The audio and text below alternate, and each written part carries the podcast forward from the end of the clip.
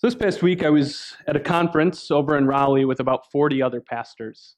It was a, it was really quite a good time. I enjoyed myself.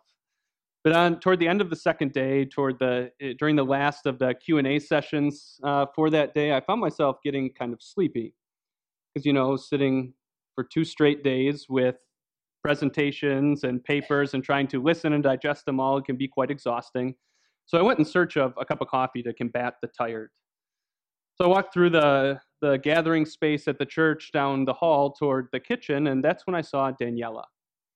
Now, Daniela is the, the two year old daughter of my friend and his wife that they adopted from Colombia about a year ago.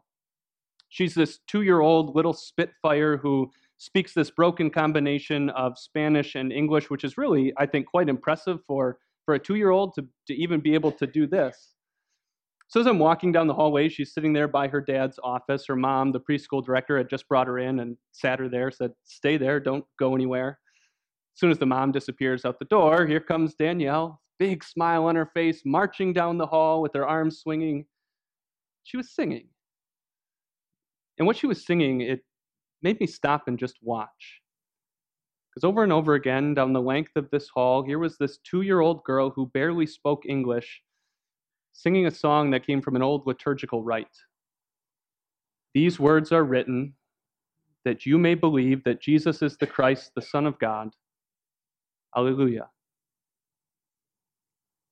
I mean, what an incredible thing.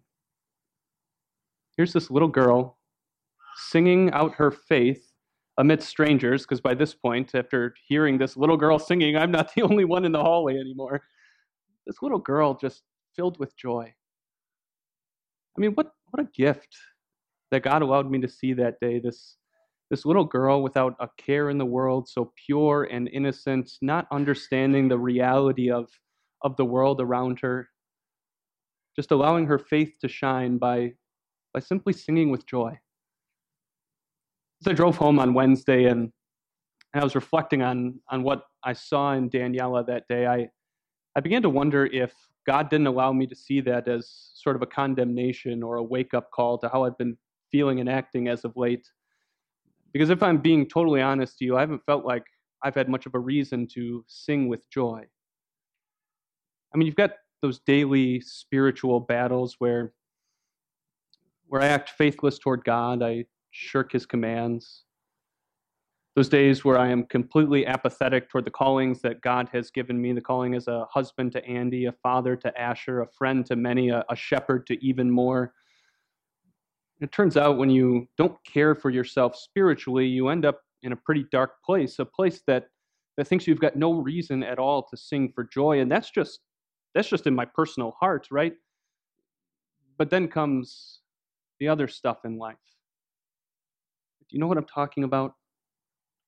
You found yourself there not really feeling like you have any reason to sing for joy in life. And that issue, it's only compounded when you begin to look at the things that take place outside of your heart, like the, the things in our present reality. And, and to be honest, it's, it's dark. Because you've got these people who are screaming tolerance, but what they really mean is you must accept any idea that I bring forth without question, otherwise, you're intolerant and they hate you. You've got people espousing love and saying that you must love me because of who or what I love, and if you don't, then you're bigoted. You've got people who are increasingly filled with venom and vitriol, which morphs itself into violence and hatred, which, which has just become the norm instead of the exception.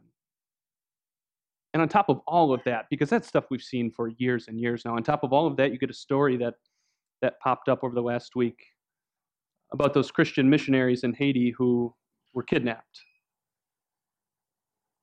Right? And there were children among them. One of them five months old, or eight months old, one of the two. And initially, the kidnapper, he, he demanded a million dollars apiece for these missionaries. But by Friday, he was getting pretty impatient that that demand hadn't been met. So he posted a video on social media that said, I swear by thunder, if I don't get what I'm asking for, I'm going to put a bullet in these Americans. Later on, later on in that video, he said, You guys make me cry. I cry water, but I'm going to make you cry blood. There are plenty of days where where I, where we, where the world feels like we have no reason to be like little two year old Daniela. that We have no reason to sing with joy. And for Christians of every age, it's been the trap for us to, to stand in a world that looks like this, to stand and say, things have gotten bad. Things have never been as worse as they are right now. The world's gone to hell in a handbasket. And when when you let the, the dark reality of this present world overshadow your faith in God and all of the promises He's made you, well, then the only reality that you have left is to say, I've got no reason in this life to sing with joy. And then you couple that by saying, I can't sing with joy, and nobody else understands it because nobody else in this world has ever experienced the things that we are going through now. But when you take a step back and you, you look at the broad witness of history that exists, not only do you find a statement like that not to be true, but you find plenty of people who not only think that the world in their time was as bad as it's ever been, but also you find a lot of people who feel like I do, like that I have no reason to sing with joy. And you need to look no further than the people of Israel to see this to be true. Right? Israel at the, the time of the prophet Jeremiah was in an incredibly dark place. The people of God had given their hearts over to idolatry, to the worship of false gods. And and they would, if you could ask them, they would say, well, it wasn't a wholesale idolatry. It was more syncretistic, meaning the blending of religions, more or less. So, so you would have these people who would go on the Sabbath and worship the one true God at the temple, but then the other six days of the week, they were going and worshiping false gods. I mean, it got so bad to the point where some of the Israelites had adopted the Canaanite practice of sacrificing their own children in the valley of Ben Hinnom to a false god. It was a dark place spiritually, and God, through Jeremiah, he talks about the uh, the idolatry that they had committed as spiritual prostitution, that they had whored their hearts out to these false gods. But that's not even the end of why it was such a dark time. The the leaders of God's people who should have known better, the, the priests and the prophets and even the kings of God's people, they became totally corrupt. And because of their corruption, there was rampant social injustice. Right, the lowest in society, the orphans and the widows and the immigrants, were treated with contempt and extorted and taken advantage of. And it seems like they didn't even really care about it, even though this was in clear violation of God's law. It was a, it was a dark time. It's a dark place, and it, it's really not that unlike our 21st century world, is it? But it's into this darkness that God sends a man by the name of Jeremiah. But Jeremiah was called by God to be a messenger of both God's justice and God's grace. When God called Jeremiah to go to the people of Israel, he said, I am making you a fortified wall, an iron pillar. I am making you a, a wall and city of bronze. Because at every turn, these people that I am sending you to are going to fight against me, they're going to fight against my messenger, and they're going to fight against the message I'm sending you with. Because the message that Jeremiah was given, it was dark, it was heavy. Jeremiah told these people that because of their abandonment of God, because of their corruption, because of their idolatry, that God was going to raise up a servant from the north who is going to serve as a mouthpiece and as a hand for God's justice and wrath. This enemy from the north was going to be Babylon, and he was going to be the one who delivered God's fierce anger against the Israelites for all of their sins. I mean, Jeremiah describes this enemy as this cup of wine that is filled to the brim, that is overflowing with God's, God's wrath and just anger, and that all of God's people were going to drink from this cup. And everything that Jeremiah prophesied about in his ministry about this enemy from the north came true. Babylon came down. Babylon laid siege to the holy city of Jerusalem and tore down her walls and burned the holy dwelling place of God on earth, the temple. It carried away the inhabitants to exile to live as foreigners under the sword of a king. And God told his people, this is not going to be a short exile. You're going to be here for 70 years. Do you think these people had any reason to sing with joy? Do you think these people had any reason to sing for joy or with joy as, as relatives died, as the temple was smoldering in ash and ruin, as the city itself lay in rubble? Do you, do you think that these people had any reason to, to grab their tambourines and go out and dance, dance joyfully in the streets when, when they were living as slaves under a foreign king? Do you think they had any reason to go out and shout praises of joy from their hearts to God for, for living in captivity?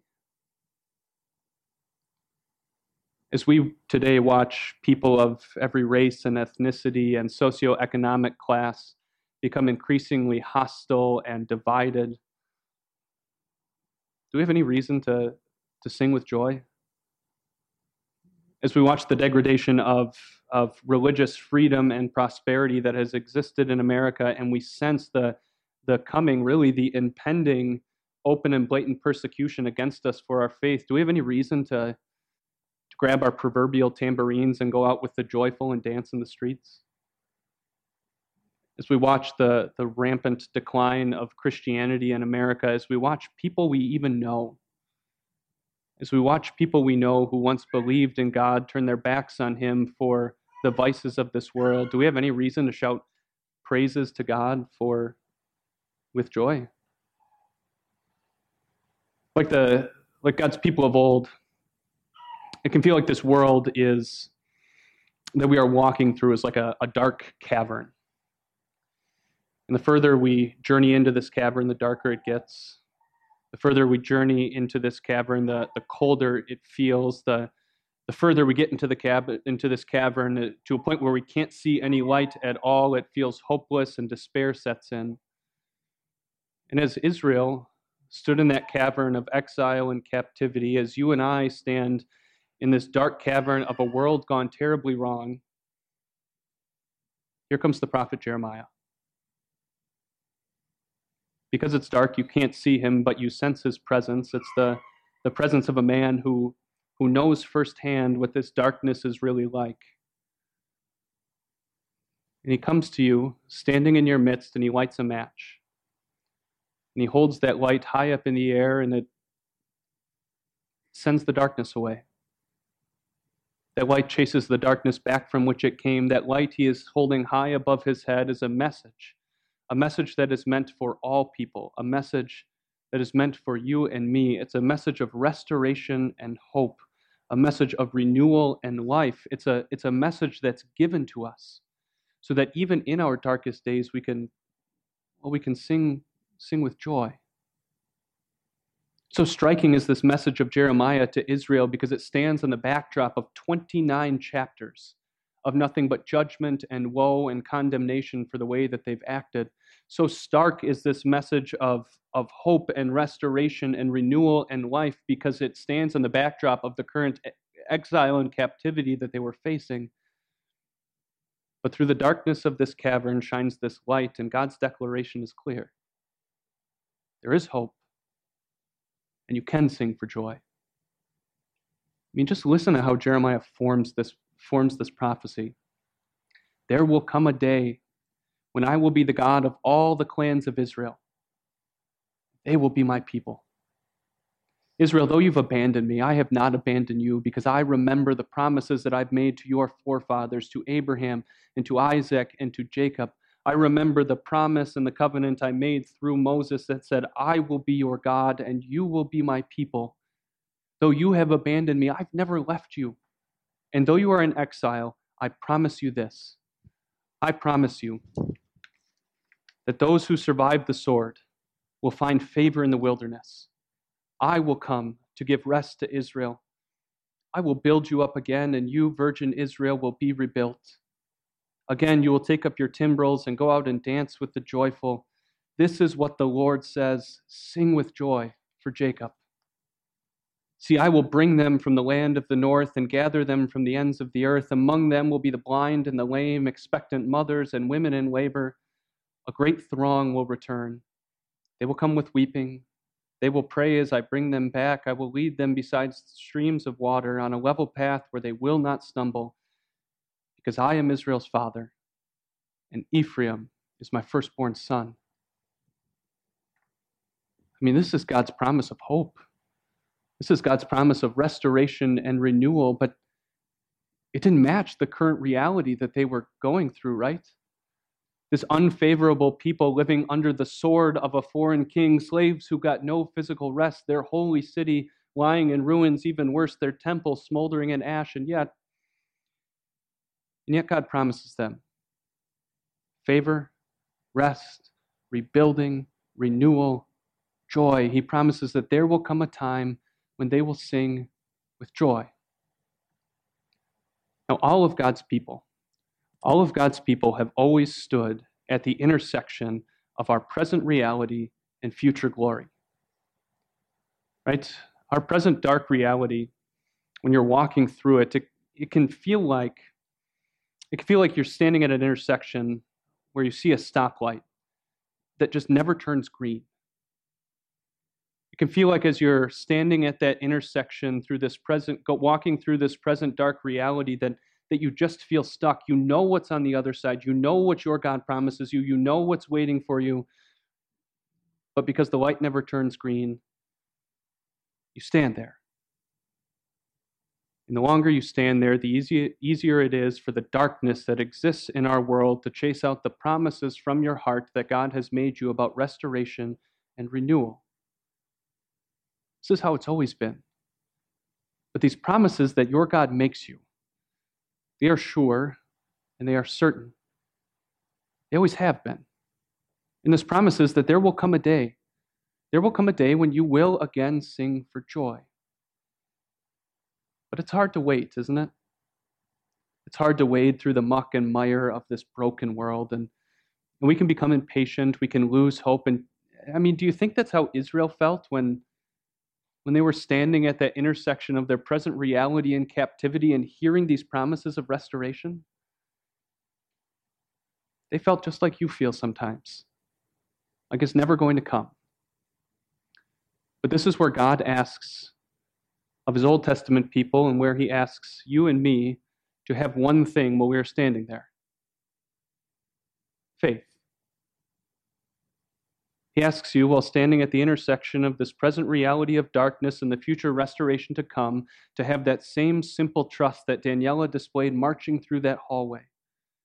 A simple trust that the God who made these promises will make good on these promises, a simple trust that says, no matter what my present dark reality actually looks like, that none of that will actually affect the reality of God's future glory and restoration that He has promised me, a simple reality that trusts, or a simple faith that trusts that everything that God promises you will come true because of what stands behind, because of what stands behind those promises. Through the prophet Jeremiah, God says, I have loved you with an everlasting love. I have continued my faithfulness to you. Long before Nebuchadnezzar ripped down Jerusalem's walls, long before Jeremiah was called to be the iron pillar of a prophet to God's people, long before Adam and Eve walked in the perfection of the Garden of Eden, there it was this everlasting love of God. And this love was the impetus for God to make his promise of a Savior to the fallen creatures who rebelled against him. This love was the impetus for God to make that promise of restoration and renewal to his Old Testament people. This love is what caused God to remain and continue to be faithful to God's people, even when they were faithless to him. And so God says, God says, this is what you put your trust in. Put your trust in me, in my unfailing, everlasting love, and my continued faithfulness to, toward you. Because I promise you, there will come a day when you will sing for joy. And because there is a day that you will sing for joy in the future, you can, you can sing with joy now. And you know what? God's Old Testament people, Israel, they did put their faith in the one true God. Do you remember what happens? Everything that God promised them came true. Every single thing. God raised up another servant, Cyrus, the great king of Persia, to destroy Babylon. And it's through Cyrus that God allows his Old Testament people to return to Jerusalem, to rebuild the temple. We're told in Ezra, as this is all being recounted in Ezra chapter 6, do you know how the people did it? They did it with joy. because they recognized the reality of what was happening in them. We're told that, that the people of Israel dedicated the house of God with joy. They celebrated with joy the feast of unleavened bread because the Lord had filled their heart with joy. See, Israel put their faith in this promise of, of everlasting love and faithfulness, trusting that God would make good on these promises, and they sang for joy, with joy, even in the midst of their dark reality of captivity. Look, I know, I know how hard it is to live in the world that we do.